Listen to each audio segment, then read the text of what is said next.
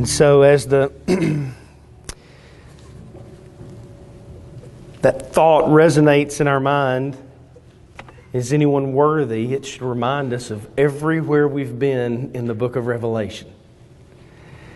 There could not be a more fitting song to recap where we've been, reminding us that eternity hinges upon this scroll being opened, and there's only one person that can open it. That's where it led us to last week. Let me pray, and then we'll dive in.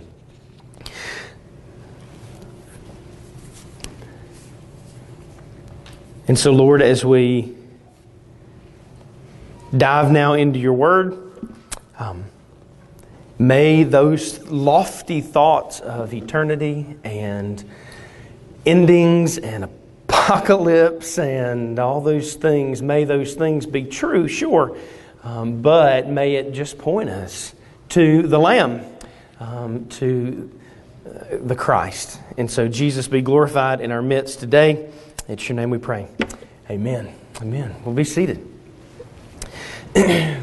well, to, to kick off our, our, time, maybe just one question. One question will, will kick us back into gear to where we've been. And the question is this Have you ever thought about how is the world going to end? Um, how will the whole thing end? What will be the signs of the times, right? That's how this is usually phrased. Will zombies indeed begin to walk across the earth? Like, is that part of it? Is, is there going to be zombies everywhere? Um, are airplanes going to crash from the sky? Like, is that going to be part of it? it what are all of the markers of the, of the signs of the times? And is there anything that we can really know for sure about that moment when everything begins to unfurl and unravel? Is there anything we can really know for real um, about all that? Uh, so, with that said, we're going to be reminded today that the earth indeed will be terminated. and so, when the earth comes to termination, like what does that look like? So, today may play out a lot like Zombieland. Uh, today is going to be one of those messages or text of scripture where you dive and you start looking at it, and it's it, it, it kind of wraps your mind up really quick, really fast. Uh, the reality is that some people are going to be super freaked out by this passage right here. That's just reality. Like some of you right now, you're already sweating, your heart's palpitating just by me asking some of those questions. You're already starting to get nervous. And this freaks some of you out. That's just part of it. And then there are some of you who are enamored by this stuff. Like you can't get enough of it. You study it, you, you watch the movies, you're diving in. That's just part of it. There are some of you who avoid texts like this like the plague. You don't want to think anything about it. And then there are some of you that I guarantee you that if I looked in your Bible right now, in the book of Revelation, you have marked that sucker up and chewed through it and got charts and all kind of things, right, going on.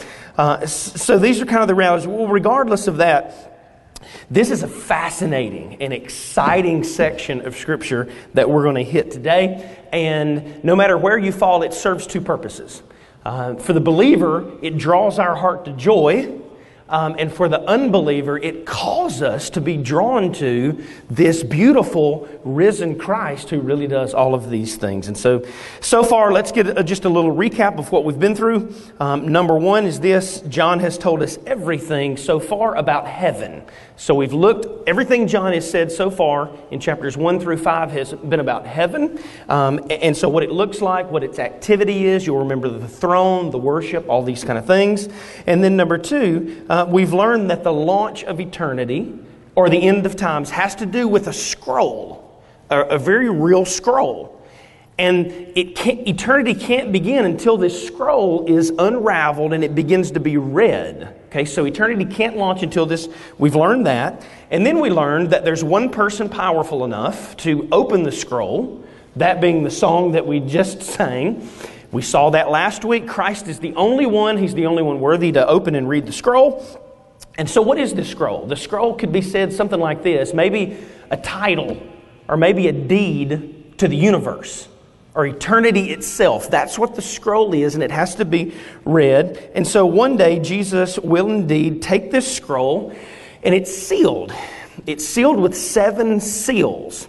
And so maybe we could image tape or something like that. But back in the day, we all know that kings had signet rings and they would put wax on a letter and they would stamp that ring in it, which would leave their emblem. So this seal, this, this scroll has seven seals on it. And each of these seals have to be ripped off before the scroll can be read. And with today, we're going to find out that Jesus is going to start ripping off these seals. And with each seal being ripped off, there's going to be another thing that happens, not in heaven anymore, but now on earth. And so today, again, the question I began with is what will happen? What can we know? Today, it's not going to be heaven anymore. It's going to be what can we know will happen indeed on earth before us when we start seeing this this, so again, like that just made some of y'all's blood pressure go up even higher, and some of you are leaning forward because you're giddy with excitement about this. So, nonetheless, this is the text that we dive into today. I'll go ahead and tell you there is an interesting discussion. Um, I, I'm, I'll just call myself 50 50 at this point. Like, if you really want to know where I'm at, we can go have lunch together or coffee together. There's basically two trains of thought. One is that all of these things will happen historically in chunks. Okay, so these things will play out throughout chunks of history. Okay, like a slow growing oak tree. These seals will be unraveled before history. Okay, does that make sense? The other train of thought is that's not the way this is going to take place. That one day, within seven years, all of these things will happen real fast not like a slow growing oak tree, but like a um, uh, maybe a tornado or a whirlwind. So it just comes in and all of these things occur. But that's kind of the, the two main lines of thought in a big nutshell.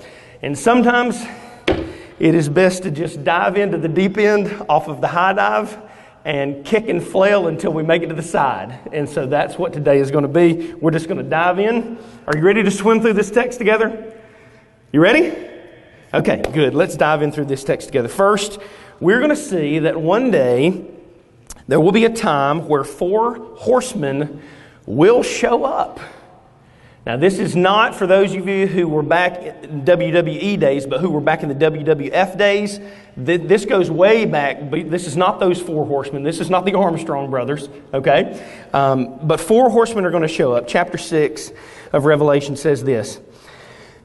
Are y'all ready? It don't matter because we're going anyway. Now I watched when the Lamb opened one of the seven seals, and I heard one of the four living creatures say with a loud voice like thunder, Come. And I looked, and behold, a white horse, and its rider had a bow, and a crown was given to him, and he came out conquering and to conquer. And when he opened the second seal, I heard the second living creature say, Come. And out came another horse, bright red its rider was permitted to take peace away from the earth so that people should slay one another. And he was given a great sword. And when he opened the third seal, I heard the, living, uh, the third living creature say, Come. And I looked, and behold, a black horse, and its rider had a pair of scales in his hands. And I heard what seemed to be a voice in the midst of the four living creatures say, A quart of wheat for a denarii, and three quarts of barley for a denarii, and do not harm the oil and the wine. And when he opened the fourth seal, I heard the voice of the fourth living creature say, Come. And I looked, and behold, a pale horse. And its rider's name was Death, and Hades followed him. And they were given authority over a fourth of the earth to kill with the sword, and with famine, and pestilence, and by wild beasts of the earth. Now, we can all breathe together and go, What on earth did I just read? That's a lot going on right there, isn't it? Okay, so with that said, I, I want to go and tell you my personal presupposition in this area.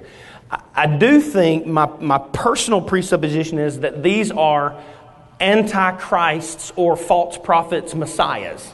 Um, I don't think that this is just merely symbolic. Um, I, do, I don't think this represents ages, if you will. I think this is really people. Um, and so, with that said, I've got some presuppositions that you can see on the screen. I think that I have those. Um, here's why I think that. Number one, the Lamb is in control over these things' release. Uh, the horses and the riders are instruments of judgment. The goal of each rider is to destroy, which fits the narrative of false prophets coming in Matthew chapter 24. It also fits what John has already prophesied in 1 John 2:18 that false prophets and antichrist are among us and they will continue to rise. And so the point of all of this is that these are coming to do a couple of things. Number 1 to sift out true and false believers, and then number 2 to bring a general judgment to mankind altogether. So I think it's not just symbolic because it seems very personal of what they're going to do throughout the text. It seems to make a lot more sense that way. And those truths will fit regardless of whether you believe that a rapture is going to occur before the tribulation, whether a rapture is going to happen after a tribulation, or whether you don't believe in a rapture at all and it's just all symbolic. It doesn't matter where you fit eschatologically, all of these things still fit. Now, some of you guys right now just leaned in and was like, I want to talk about that more. But 90% of you went, What on earth did he just say? So, so these are all things that, that are coming, but nonetheless, forget all of where the rapture is going to happen or if it's going to happen, all that kind of stuff. Just, just know if we're asking the question, what's going to happen at the end of times, we can know this for sure. These four horsemen are coming. Whatever they look like, whatever they sound like, whether they're governmental figures, or whether indeed a white horse hops out of heaven and starts doing wild stuff before our eyes. These things are indeed coming. We can know that for sure. So, with that said, let's look again at what's going to happen with each horse, and maybe it'll make a little more sense. So, number one, the first seal was broken, and it brought in a moment, or it will bring in a moment, of worldwide peace. So, in the end times, before the end begins, there will be a season of worldwide peace. And we saw that with seal number one being broken and the white horse coming in. Notice that the horse had a bow, which is a symbol of rulership, but the horse had no, uh, or the horse, but the rider had no arrows. And what that's alluding to is this that he's coming in power, but he's not coming in power to use his bow to strike everybody to conquer in that way. Now we know he does conquer, but the whole point of him not having arrows is he's going to conquer in some other fashion. Now, how could you bring about worldwide peace if you don't slaughter a bunch of people? Diplomacy. And so at some point, there's this coming thing that is going to bring about worldwide peace with diplomacy.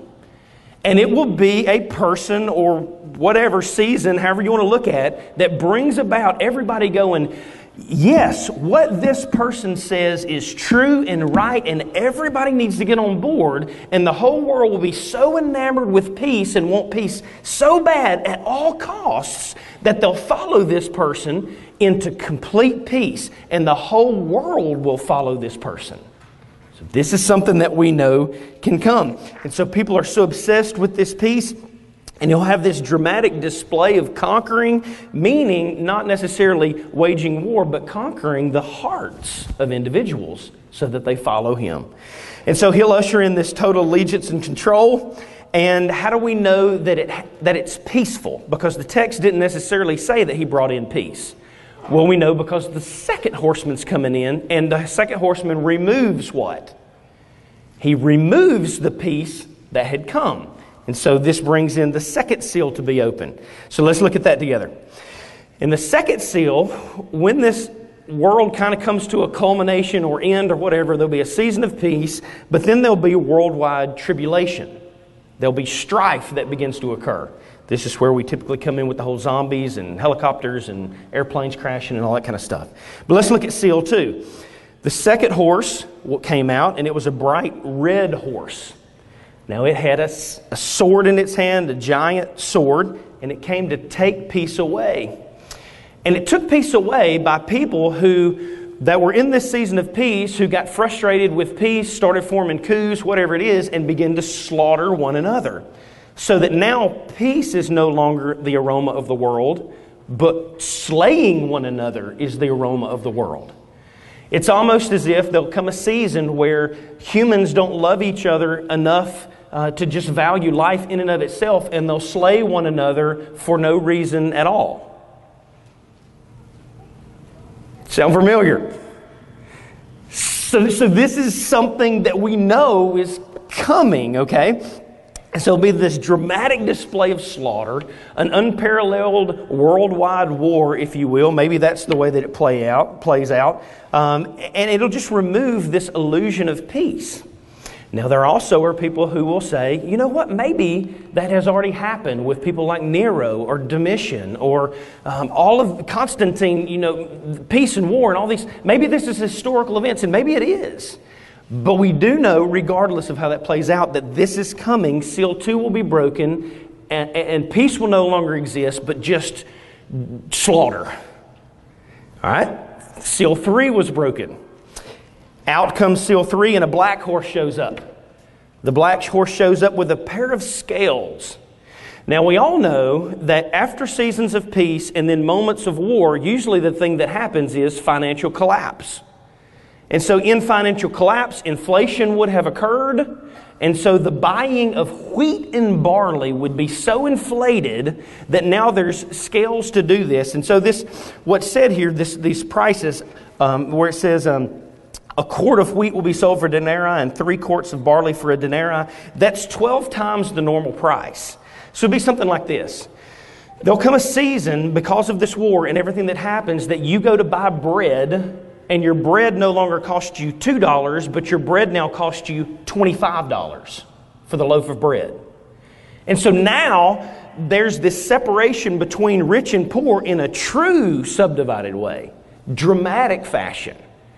And so the rich keep getting richer, the poor keep getting poorer, and that separation occurs to where now there's financial dependence upon the government. So there'll come this moment to where you can't even afford to go to the grocery store and get bread and milk. I mean, imagine to go, you go to the grocery store to get a loaf of bread to make, I think a loaf of bread will make 20 sandwiches. Um, and, and, and, you go to get uh, 20 sandwiches for your family and some peanut butter and jelly, and you walk out with a $200 bill. Well, now you can't depend on yourself anymore. Now you've got to depend on the government to give you stuff. And so this is what this kind of alludes to. And so sellers will be the only ones who can afford the oil and the wine. Um, and then you get to seal number four. So now seal number four will come, and out comes a pale horse. And this horse name is Death. Hades follows at the direction of this lamb. And so remember, we went from peace to world slaughter to dependence, um, even food wise, on the government, which will lead to later in Revelation, which is naturally going to lead to sickness and death. It's just kind of the natural outflow, right? And we, uh, we use this word when you think about a pale horse. If somebody's sick in your family and you look at them and you want to tell them they're sick, you go, You're looking awfully, what? Looking awfully pale. You're looking awfully flush. And so this horse comes out representing this or looking this uh, to represent a, a cadaver, death itself. And so it'll show up reminding us of this. Now, I know that you guys have been to open casket funerals, right? And I'm not trying to be um, uh, disrespectful or anything like that. That's not my point.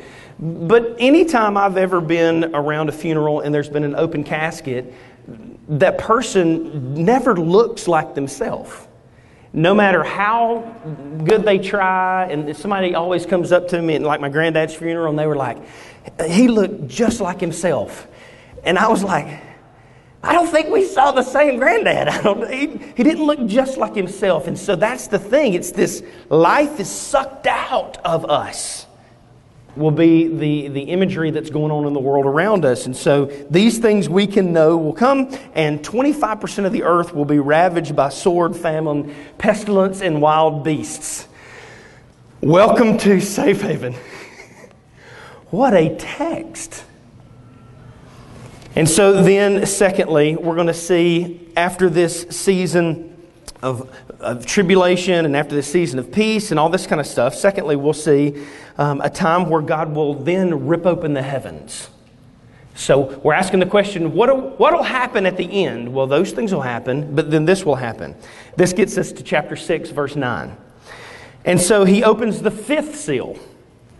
And when he opens the fifth seal, I saw under the altar the souls of those who had been slain for the word of God and for the witness they had borne. They cried out with a loud voice, O sovereign Lord, holy and true, how long before you will judge and avenge our blood on those who dwell on the earth? Then they were given a white robe and told to rest a little longer until the number of their fellow servants and their brothers should be complete, who were to be killed as they themselves had been. And then when he had opened the sixth seal, I looked, and behold, there was a great earthquake. And the sun became black as sackcloth. The full moon became like blood. The stars fell from the sky to the earth as the fig tree sheds its winter fruit when shaken by a gale. The sky vanished like a scroll that is being rolled up, and every mountain and island was removed from its place.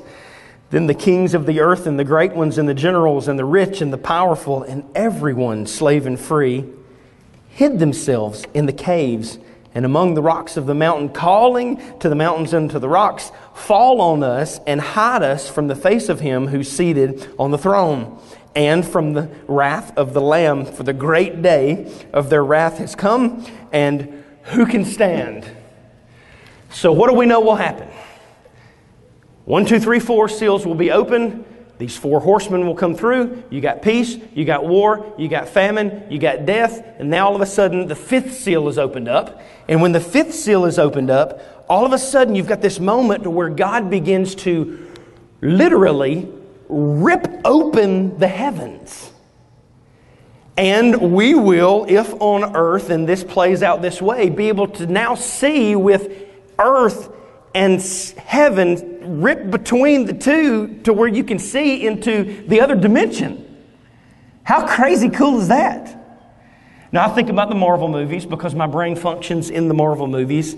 And I think about, you know, where they would do the spinny things and you're able to hop between dimensions and all this kind of stuff. Or remember in uh, the end game, was it the end game? Was that the last one? The end game when it's opened up and all kind of things from one side was able to pass into the other side. You know what I'm talking about? Where it opened up and, okay. We're going to watch Marvel next week. We're going to show no, we will not do that. But nonetheless, you get the picture. And, and all of a sudden, God Himself will rip open the sky somehow to see between dimensions. And what will they see? There'll be this moment where God's vengeance, seal five, is restrained. As it's opened, those who have been martyred for Christ will begin saying, Is it time? Is it time that we get vengeance? Lord, is it time? We've been faithful. Is this the moment that vengeance occurs?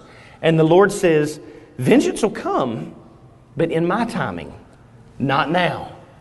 And so there'll be this season of this restrained grace, and God will have his vengeance and, and retribution and justice, but again, in his time frame is what this is reminding us. And so there's no clearer allegiance to honoring Christ's suffering through martyrdom is what we see here.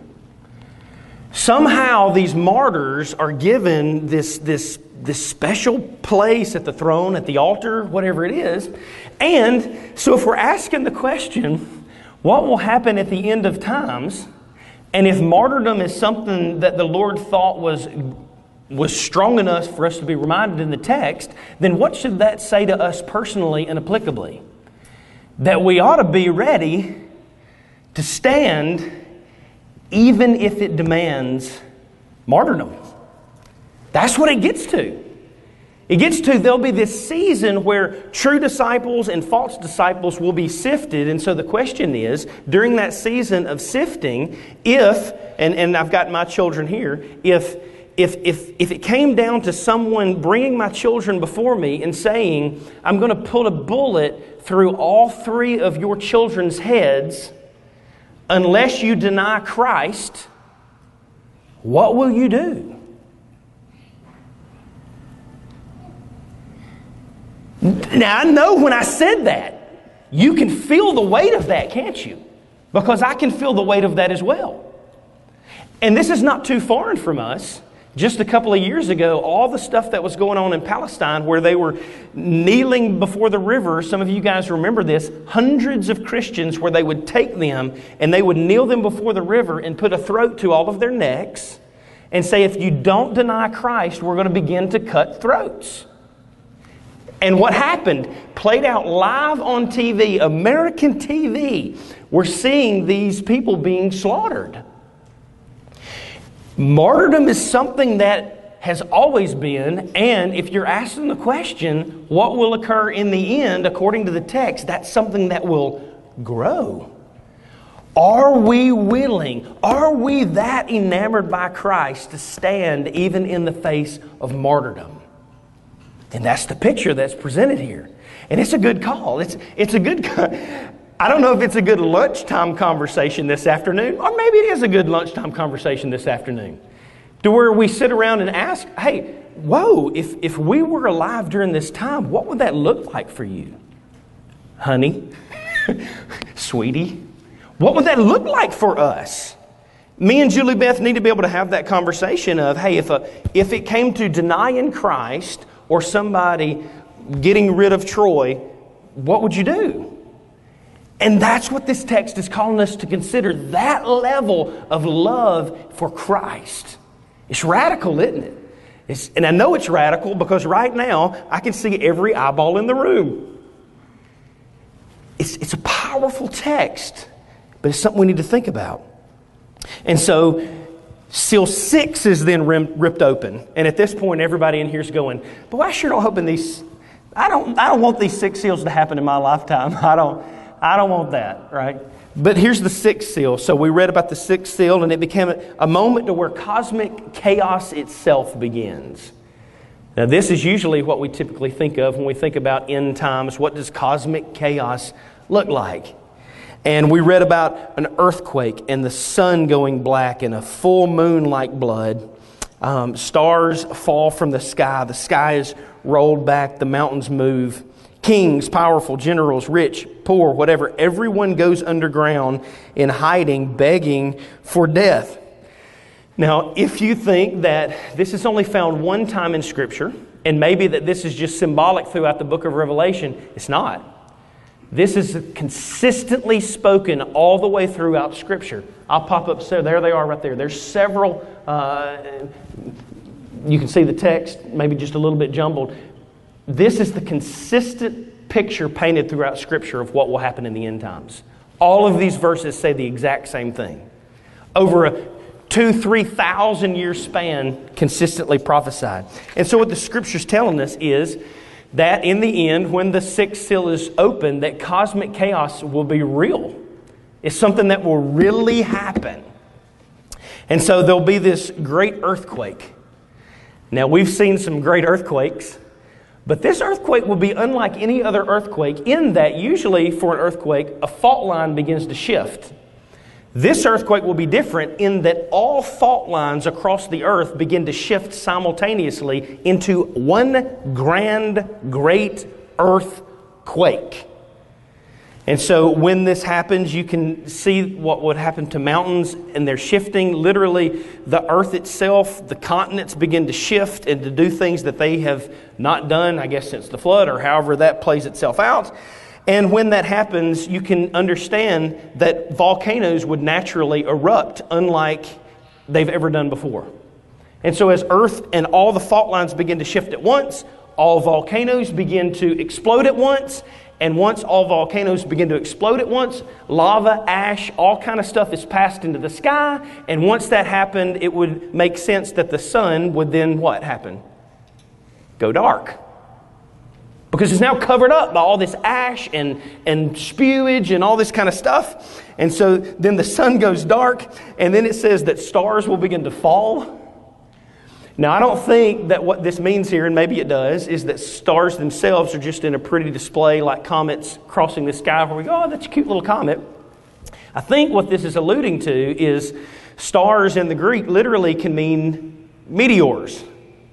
And so we see meteors passing by. I think one happened maybe a month ago, and, and the, the storyline was this is closer than it's ever been before, and we're narrowly going to miss this one, and all this kind of stuff. Well, what Scripture says is that one day it won't narrowly miss anymore, that they'll all begin to fall as on earth, and this meteor shower will occur. So now you've got cosmic chaos, and at that point, the heavens open up and everybody obviously runs and hides.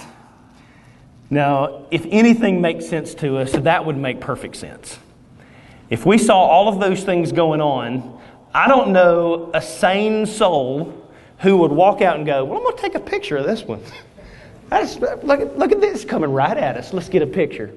You know, and so everybody runs and hides and, and they get underground. And so this becomes, and so the million dollar question is, why? Why does it have to end that way? Why does it have to come to this? Well, here's why. Maybe that's the only way that the Lord finally gets everybody's attention, rips open the sky, and says, Now you can do nothing but look at me. And everybody's terrified. And as he rips open the sky, the, the throne is seen, and, and there is God Almighty on the throne, and there's the Lamb standing beside him, and every eye will have to force to be look right there. I can't look anywhere. No science can explain this. Nobody can fix this. Bill Gates is smart, but he can do nothing about this. That's the only one I can look at. And so every eye is forced to look into eternity and see the Lord God Almighty. And in that moment, does that will that bring you joy? Will that bring you fear? That's the question that John's pushing us towards. You see, he's examining our hearts. He's trying to get us to look at this and go, okay, how is your heart responding to this text? Is it bringing about yes? Yes. I cannot wait until the Lord vindicates himself in that way and proves that he really is God Almighty. Or does it elicit in your heart, I don't know if I'm ready for that? I don't know. And that's what it's doing. It's drawing us, like I said at the very beginning, it does two things. It draws the heart of the believer to consider the only way I'm escaping all of this is Christ. Thank you, Lord Jesus, God Almighty. And you just worship Jesus more. Or does it call you to go, oh, I really need to get my stuff together? Because if it's calling you to that, then it's showing you that you actually need Jesus and not yourself because there's nothing you can do to fix that. That's what this text is doing for us. And so this seal is ripped off, and then we'll wrap it up with this. We make it to chapter 7, and at that time, God will give a grand redemptive intermission, the text says. Look at chapter 7, verse 117. After this, after the sixth seal is ripped off, I saw four angels standing at the four corners of the earth, holding back the four winds of the earth, that no wind might blow on the earth or sea or against any tree. Then I saw another angel ascending from the rising of the sun with the seal of the living God, and he called with a loud voice to the four angels who had been given the power to harm earth and sea, saying, Do not harm the earth or the sea or trees until we've sealed the servants of our God on their foreheads. And I heard the number of the sealed 144,000 Every tribe of the sons of Israel, from Judah, from Reuben, Gad, Asher, Naphtali, Manasseh, Simeon, Levi, Issachar, Zebulun, Joseph, and Benjamin were sealed. And after this I looked, and behold, a great multitude that nobody could number from every nation, from all tribes and peoples and languages, standing before the throne um, and before the Lamb, clothed in white robes, with palm branches in their hands, and crying out with a loud voice Salvation belongs to our God who sits on the throne and to the Lamb. And all the angels were standing around the throne and around the elders and the four living creatures, and they fell on their faces before the throne and worshiped God, saying, Amen. Blessing and glory and wisdom and thanksgiving and honor and power might be to our God forever and ever. Amen. Then one of the elders addressed me, saying, who are these clothed in white robes, and from where have they come? And I said to him, Sir, you know. And he said to me, These are the ones coming out of the great tribulation. They have washed their robes and made them white in the blood of the Lamb. Therefore, they are before the throne of God and serve him day and night in his temple, and he who sits on the throne will shelter them with his presence. They shall hunger no more, neither shall they thirst. The sun shall not strike them, nor any scorching heat. For the Lamb in the midst of their throne will be their shepherd, and he will guide them to the springs of living water, and God will wipe away every tear from their eye. Take a deep breath. Breathe it in. Breathe it in. Breathe in everything that we just read. We'll be reminded at some point, angels will hold back winds from the four corners of the earth. There'll be complete calm, if you will. And as they do this, there'll be another angel that emerges. And this angel that emerges will have in his hand, if you will, a tattoo gun or branding iron, if you will. Tattoo gun seems a little better because he is going to seal 144,000 people's foreheads with something, with the mark of God Himself. And so when this happens, there'll be destruction will be put on pause, and there'll be 144,000 Jewish evangelists sealed. Again, I don't, I don't know. I don't know if that means a literal 144,000 people. Uh, my tendency is to believe it's a symbolic number of completion. God's going to do something to where there are Jewish people who come to know Christ. And before the end, He's going to make sure that Jews know the Christ as He brings about redemption to the Jews. There'll be the mark of the beast coming, but God will seal his followers with his own mark.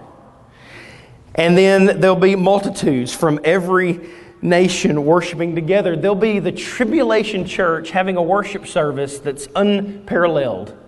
Some of you guys grew up went to Passion and all that kind of thing with the big, you know, those 100,000 people. That'll pale in comparison to this worship service that's going to erupt. People from every tribe, tongue, nation like, so rednecks with boots will be worshiping next to uh, people, Aborigines with bones through their, t- through their lips. We'll be worshiping next to Eskimos with fur. Like, everybody worshiping simultaneously in this grand worship service will erupt after these things occur.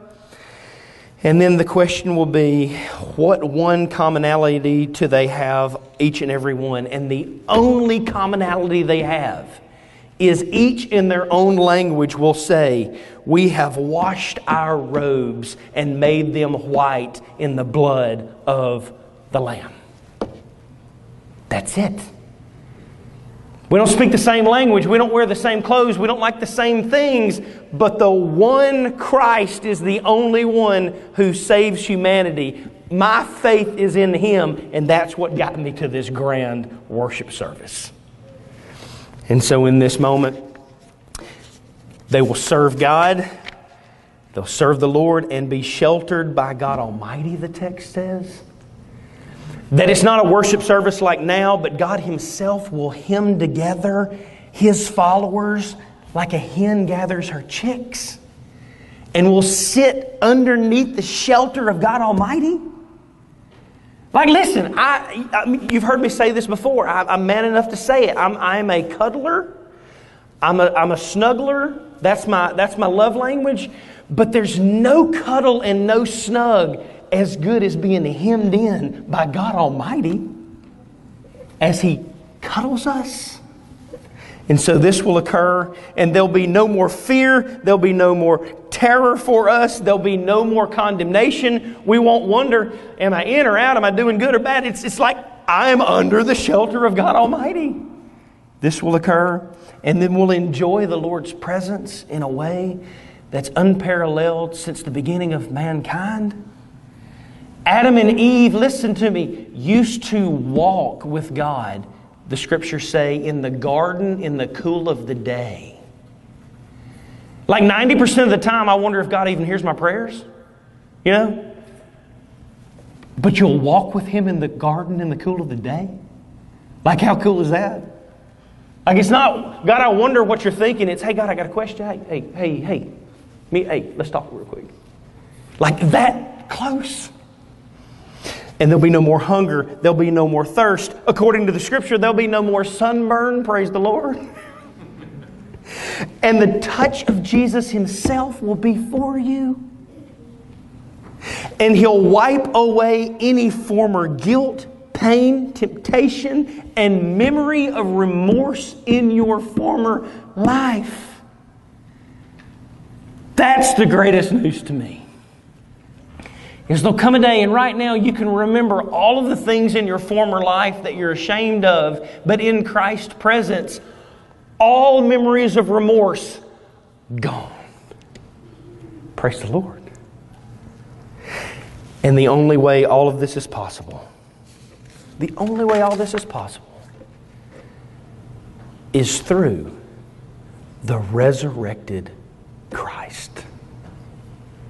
Apart from the resurrection, our faith is in vain.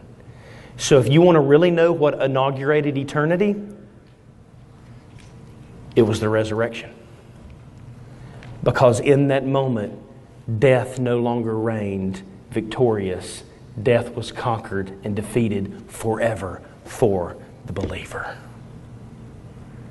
So, in a weird way, church, happy Easter. As the band comes back up, I want to say three things Christ is our hope, Christ is our joy, and according to this passage, Christ is our eternity. I do have three more pictures. I feel like I need to give you, don't pop, oh, there they already on up. Yeah, boom, there we go. Um, I feel like I need to go ahead and forewarn you for next week. And if you're like, Troy, if it's harsher than this week, brother, I ain't coming back. Whoa! I feel like I need to go ahead and forewarn you for next week because once the seventh seal is open, brother, a whole nother level of things start taking place. And so, if your image of Jesus is um, the meek Jesus that holds the lamb, um, or the GQ Jesus who holds the children. Um, or we'll just call this one the hippie Jesus who likes to throw up the peace sign. Like, if this is your image of Jesus and there is that aspect of Jesus, I'm just going to need you, please, to study ahead because he's going to blow all these out of the water. And he's not going to fit in any of these categories because the Jesus that pops on the next scene next week is a warrior unlike any warrior you have ever seen in your life. Next time Jesus shows up, it'll be an unparalleled glory. And at the sake of one more Marvel reference, he will make Thor look like Minnie Mouse. Let's pray together. Well, Jesus, another grand text. And I pray that your text had its effect today. That like that's all we tried to do, Lord. I didn't, we just tried to look at your text. And I'm sure, I am positive there's there's no way that we have it right. I, I get that. And God, there's so many questions that occur throughout this text theologically uh, that I, I, I just pray that through it all, we've lifted you high. That's my goal that we've just seen you, we've been enamored by you, and we've seen that however the end plays out. Our only hope is if we have confessed our sin, trusted in you, Jesus, and washed our robe in the blood of the Lamb. May that be what this text calls us to if we're an unbeliever, and maybe that be what this text calls us to in rejoicing if we're a believer. So, Lord Jesus, have your way as we worship one more time before we walk out of this room through song. In Jesus' name I pray. Amen.